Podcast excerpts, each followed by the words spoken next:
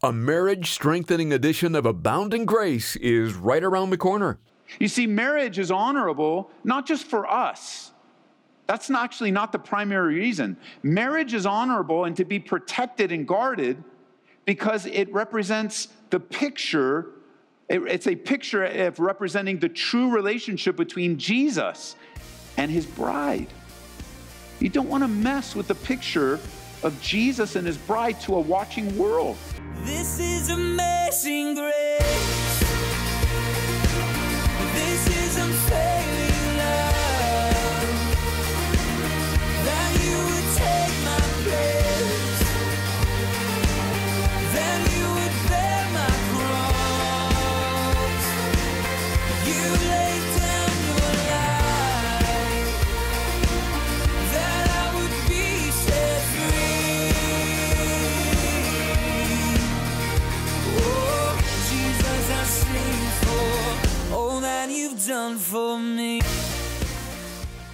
Marriage, as the Bible defines it, is under attack today like never before. That's seen in the high rate of divorce and adultery to the attempts to redefine it. Now more than ever, we needed to be reminded of God's truth about marriage. And Hebrews chapter 13 is a good place to turn for that. Pastor Ed Taylor will have us consider just one verse today, and that's verse 4. It says, Marriage is honorable among all, and the bed is undefiled. But fornicators and adulterers, God will judge. In a culture then and now that is redefining marriage, undermining it, ridiculing it, dismissing it, the Bible speaks loud and clear. Marriage is honorable. And listen, when things get tough and things get hard, for those of you that are married, you've got to put an extra guard up around your marriage. It's not time to let your guard down. It's time to put your guard up even higher to take care of one another and guard the boundaries of your marriage. Remember, the Hebrews are just, I don't know what to do. I'm not sure where to go. And some of them, although the text doesn't say, I can, I, I can venture a guess into the situation that as some are wrestling with the reality, one of the, one person in a marriage would want to go back into Judaism, but the other one would stay. And in honoring marriage, you want to be one in your decisions. You don't want to be. You're no longer independent. You're now one. That's what marriage does. And the definition of marriage couldn't be clearer. It's one man, one woman, one lifetime. There isn't two definitions. There's not three definitions. There's not five definitions. In a world that's trying to change it all, the Word of God speaks loud and clear. Marriage is honorable, divorce is not an option. And I read that exactly as I put into my notes because I think that's a word from the Lord to a wrestling spouse today. Divorce is not an option. Don't even mention it. Yet, even more, don't live your life in such a way where it becomes a thought and an option. It's God's will for you to work out the situation that is currently troubling your marriage, to work it out, to come together, to, to reassess your role in the marriage and the power of God to enable you to come together and protect that oneness. To protect that oneness. At every ceremony, marriage ceremony that I get to officiate, I will look at each, the groom and the bride, and I will read to them. Turn over to Ephesians chapter 5. I will read to them the godly descriptions of their role in marriage. So go with me to Ephesians again, now this time chapter 5, because God has prescribed for us roles and responsibility that He empowers us to fulfill. Ephesians chapter 5, pick up with me in verse 22. Ephesians 5 22. Wives, submit to your own husbands as to the Lord. For the husband is the head of the wife, as also Christ is head of the church, and he's the Savior of the body. Therefore, just as the church is subject to Christ, so let the wives be to their own husbands in everything. And it's highly unfortunate that many a husband has taken this passage and used it as a tool, or perhaps even as a club, to harm and to hurt their wives by asserting the necessity of submission. It's just too bad because that's not the heart of God, as you'll see in a moment. Submission is a gift. It's a, a, gift of obedience unto the Lord that a wife gives to her husband within the confounds of a loving relationship. Because notice what the husband's responsibility is in verse 25.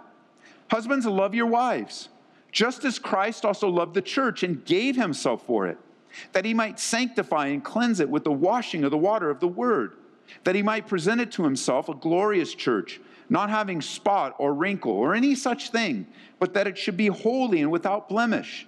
So husbands ought to love their own wives as their own bodies. He who loves his wife loves himself, because no one ever hated his own flesh, but nourishes it and cherishes it just as the Lord does the church. I have yet to meet a woman indwelt by the Holy Spirit who does not offer a submissive spirit to a loving husband. Love is the key. And husbands, we have the responsibility to love our wives. How? Well, the example is given very clearly is Christ loved the church. So important. How did Christ love the church? He died for her.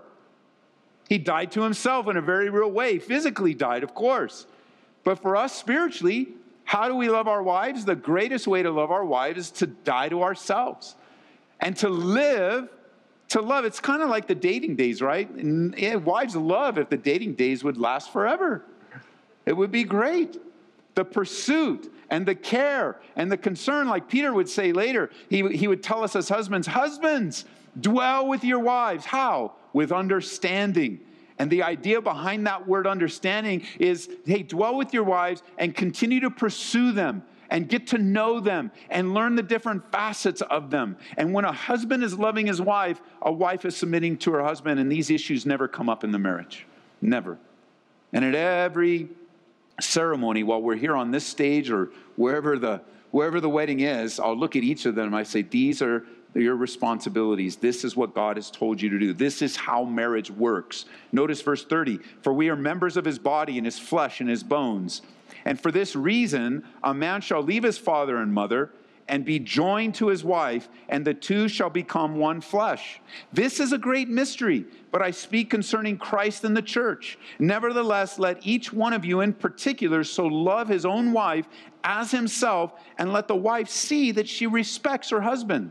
There's a responsibility on the husband's side to disciple his wife, to teach her and take her along the way. But there's also a responsibility of the wife to show respect and honor. And in the marriage, you can speak truth to one another and help one another grow in the things of God, not help one another fall away from God's best. And anyone listening to me right now that has been touched by divorce, whether personally or in your family, know how painful it is. You know, the Bible says that God hates divorce. Many times that gets interpreted like God hates people that are divorced. That's not what it says. The Bible is very clear God hates divorce. And any of you that have been hurt by divorce, you probably hate it too. The effects of divorce is so painful, so hurtful. And it's just the enemy of our souls looking for that little opening, that little crack, that little opening. You know, you have a, you have a fight with your spouse, and all of a sudden, somebody's paying attention to you. The very next day, somebody gives you special attention at work, and you go, oh, interesting, somebody cares about me. And then you begin to pursue it. You have a little, you know, you, maybe it's been a, an argument that's lasted for a while, and you let the sun go down on your wrath. Uh, and, and you just keep anger and anger. You're getting more anger, you're getting more anger. You won't talk to each other, even in different rooms, different beds, di- sleeping on the couch. All the things that we joke about are very serious matters. And there you are. You're in a very serious time in your marriage. And then, whoa, somebody from high school just popped up on Facebook. Oh, wow. And now, because of the condition you're in, you reach out, or they reach out to you.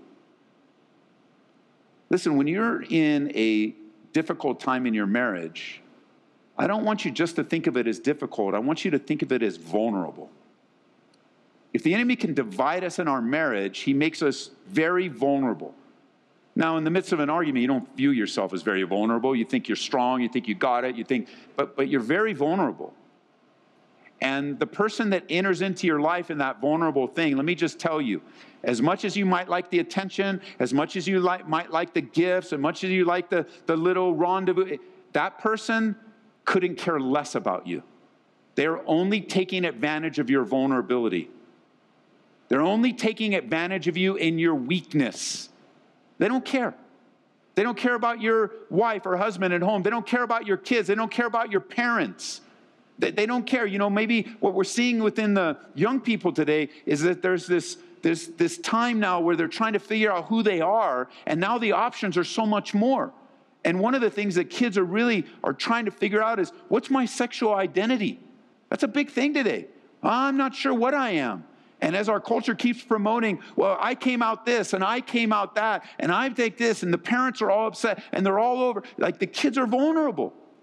And let me just say if you're a kid right now and you're trying to figure out who you are, just ask God. He'll tell you exactly who you are. He made you male or female. And maybe He made you for singleness, but He made you male or female. And maybe He made you for marriage, but marriage is one man, one woman. That's marriage. It's not maybe somebody enters into your life and, and feels that vulnerability in you and is drawing you into a relationship that doesn't glorify God. It could be through fornication, it could be through lesbianism, it could be through homosexuality, all those things that don't honor God. I can tell you the person that's drawing you away from God doesn't care. And you want to come back to what's important. See, in the midst of difficulty and trial, marriage is honorable. And he says, do you notice back in Hebrews? Oh, before we get to Hebrews, let me just speak one more word about submission. Submission's not just for the wife, you know that, right? I saved a verse for last out of order. Go back to verse 21 because the Bible says that we're to submit to one another in the fear of God. Submission is for all of us. And if you think about it, just being in a service right now, you're in submission right now, willingly, on purpose because you recognize that this is a teaching atmosphere. You recognize that, that men and women, boys and girls have come to be taught the Word of God. And so you have purposely submitted yourself to the environment for the purpose of Bible study. Now, you may have never thought that, but that's what you're doing. Like if you just had this errant thought is, you know what? I got this song in my head and I think I want to dance. I think I just want to dance. And you just get up right now and start dancing all over.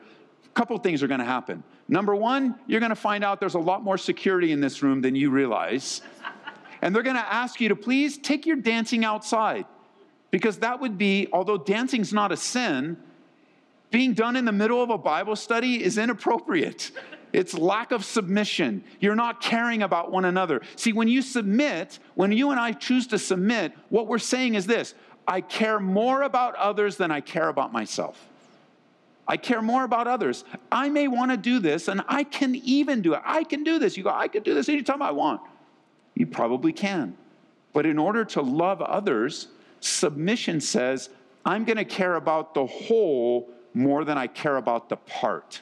And that's what happens in marriage. I care more about the whole than I do about the part. And I know that if I'm in a problem right now and I've got challenges in my marriage, if I choose to submit to God, and I choose mutual submission in my marriage, then I'm on the pathway to see this solved. I'm on the pathway for God to use this. And if you're single today, then you have even a greater opportunity to submit yourself to God as you wait in contentment for that person that God has for you in marriage. That God wants you to remain, notice the last thing in Hebrews 13 is He wants you to remain pure. When He says the married bed is undefiled, He's saying that there's a place for sex. And it's not fornication and it's not adultery. Did you see that? He gives that at the end. He says, fornicators and adulterers will be judged. The, mar- the honor- marriage is honorable, the married bed is undefiled, but fornicators and adulterers will be judged. What does he mean? Well, there's a place for sex. Sex is honorable in marriage. Marriage according to the Bible in Genesis chapter 1, was, is for the creation of children. Secondly, marriage, according to the Bible, is for companionship and intimacy, Genesis chapter 2. Marriage, also, number three, is for the domain of sexual expression, 1 Corinthians chapter 7. The married bed is undefiled. Sexual purity is important to God, and it's important to your spouse too. It's important to the church of God, sexual purity. You see, marriage is honorable not just for us. That's not actually not the primary reason. Marriage is honorable and to be protected and guarded because it represents the picture, it's a picture of representing the true relationship between Jesus and his bride. You don't want to mess with the picture of Jesus and his bride to a watching world. And although we've all sinned and fallen short of the glory of God, like, like maybe you're on the other end of a divorce and you've come through one, if the, if the Lord has it, if it's His will, according to His word, for you to remarry, then just make the divorce in your past the last divorce you ever have. Or as I often say, make this the last marriage you ever have. And stay strong in the place of God. Stay strong and faithful to Him. Don't go out on your spouse, both physically, emotionally, mentally. You know what's happening is, is more and more relationships are being dissolved by pornography. You think pornography is not painful to your spouse, you're wrong. It damages your spouse. It is pornography, participating in pornography, listen, is sex outside of marriage. That's what it is. And many times it hurts your spouse. Now, primarily, this is a sin that covers men and women, but primarily men. And let me just tell you, having sat across the table many, many times, pornography feels like adultery to your wife. You might say, well, you know, I didn't do it. I was just looking and not touching. It feels as if you went all the way with another woman. It dehumanizes your wife and husband, it demoralizes them, and it ruins and defiles your head and destroys intimacy. You just got to stay away from it, church. It says right here adultery and fornication will be judged by God. They go, but I'm a believer, I have freedom. There's a judgment and a consequence for all of our sins as believers. And the Lord wants to wash and cleanse you by the water of His word. He wants to free you from this decrepit, horrific sin that has infiltrated the church. What's commonplace in the world can't be commonplace in the church. If that's a part of your life, you need to repent, forsake, and run away from it. Within marriage, sex is beautiful, fulfilling, even creative. Outside of marriage, in any way, it's ugly, destructive, and brings great long term consequences. Back in Hebrews, at the end of chapter 12, remember what it said in Hebrews 12 and verse 29? For our God is a consuming fire, which reminded me of how fire is a beautiful thing when it's in the right place. You know, fire in this kind of weather in your fireplace is a beautiful thing. It brings warmth to your home. It's, you're, you're able, it's beautiful to watch. It's contained, and it's exactly where it belongs. But you take that same fire and you bring it out to the forest and you put it at the base of a tree, it very much can do far more damage than you ever expected. It can wipe out entire hillsides and mountainsides because fire outside of its purpose can be very destructive and dangerous. Sex is very similar. And in the right context, the married bed is undefiled, it's beautiful, it's wonderful, enjoyable. Outside, it is destructive and harmful. And so it makes sense, does it not, it, to a group of people that are just wavering in between, not sure what to do, that he says, hey, let love continue. Don't forget what binds us together is the love of God. He says, don't forget to entertain strangers. Don't isolate yourself in times of difficulty. You might even entertain an angel, who knows? Not only that, but remember the prisoners. They're isolated, they have nowhere to go. But also those that are mistreated, looked down upon. Eh, you know, when I think of mistreated, I, I think of that category of people that automatically go, well, they deserve it. Well, they deserve it. Well, they want it. Well, who cares? They're still mistreated. What does the gospel have to say to those that are in a very difficult place in their life, whether they chose it or not? I mean, anyone that gets involved in sin and has to deal with the consequences, they chose sin. Nobody sins by accident. And we have to have a love to care and help people, help them get back up. Not only that, but you remember that marriage is honorable. Guard and protect your marriage. The bed is undefiled. And just by way of definition, fornication is sex outside of marriage, whereas adultery is sex breaking the bond of marriage. So adultery is committed by a married person. Fornication is committed, by someone that is not married. That's the general definitions. But if you want the bigger picture, it's sex outside of its proper place in the mind, in the heart, and also physically. And that's just God's word for you. It's God's word for you here. For those of you tuned in from afar, God is looking in these last days to build purity in us, something that He does. He wants to heal. Perhaps this is part of your past. He wants to bring healing into your life. I in no way stand here speaking lightly of the pain that you carry because of these particular sins. The consequences are horrific and hard and challenging, often very traumatic and long lasting, but the Lord can heal. He can do a great work.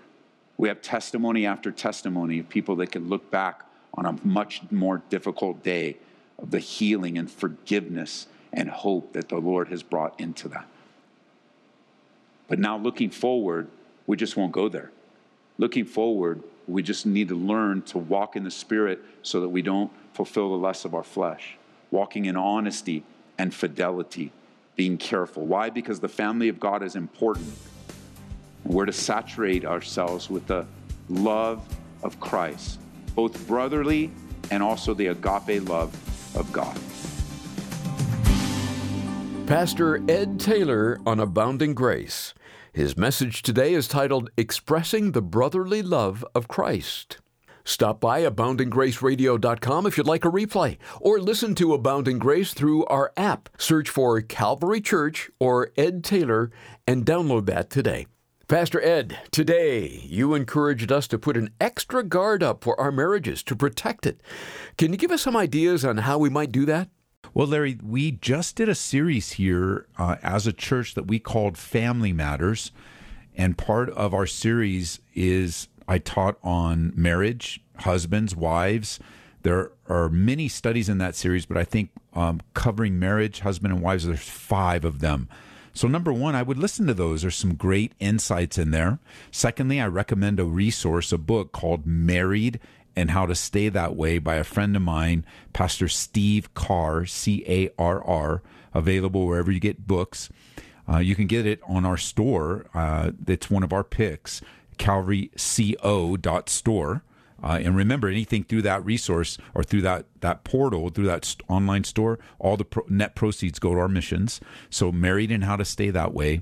But on a simple level, uh, ways that you can improve your marriage right away is to pray together regularly, read the Bible regularly, come and worship uh, the Lord regularly, sit together uh, in service, talk about the message afterward, serve the Lord together regularly. But you can see that the key is to be together, to give focused attention not only to your spouse, but focused attention to your spouse in the Lord. So make sure that you get the, get our free app.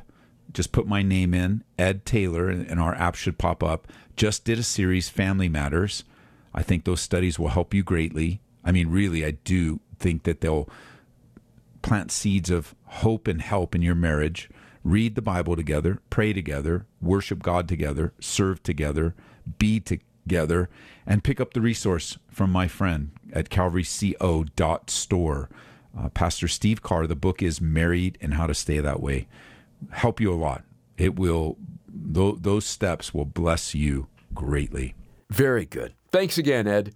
We're so encouraged as we hear from people who have called or written to let us know that they listen and how God is doing a great work through the teaching of His Word. We're so thankful to God for this. And if you'd like to share your story, please email us through our website at aboundinggraceradio.com. We really want to hear from you. And we also have a book we'd like to get into your hands that can serve to help you win the battle of your mind. If you struggle with unhealthy thoughts or emotions, this is a must read. In Don't Give the Enemy a Seat at Your Table, author Louis Giglio draws from Psalm 24, and he offers insight on how to cancel the lies that will wreck your life. You'll learn to stop the spiral of shame, temptation, and insecurity, and restore peace and rest in your life. Again, that's Don't Give the Enemy a Seat at Your Table, our featured resource right now at Abounding Grace. Request a copy when you give a gift of $25 or more to Abounding Grace. We're here to serve you at 877 30 GRACE. That's 877 30 GRACE. You can also make your request online at calvaryco.store. And thank you for your generous support. Is your donation that allows us to bring the teaching of God's Word to this community and many others around the nation. To make a donation, visit aboundinggraceradio.com or call 877 30 GRACE. Celebrating 20 years of God's faithfulness, this has been Abounding Grace with Pastor Ed Taylor. Come back next time when we'll return to our study of Hebrews. This is amazing grace.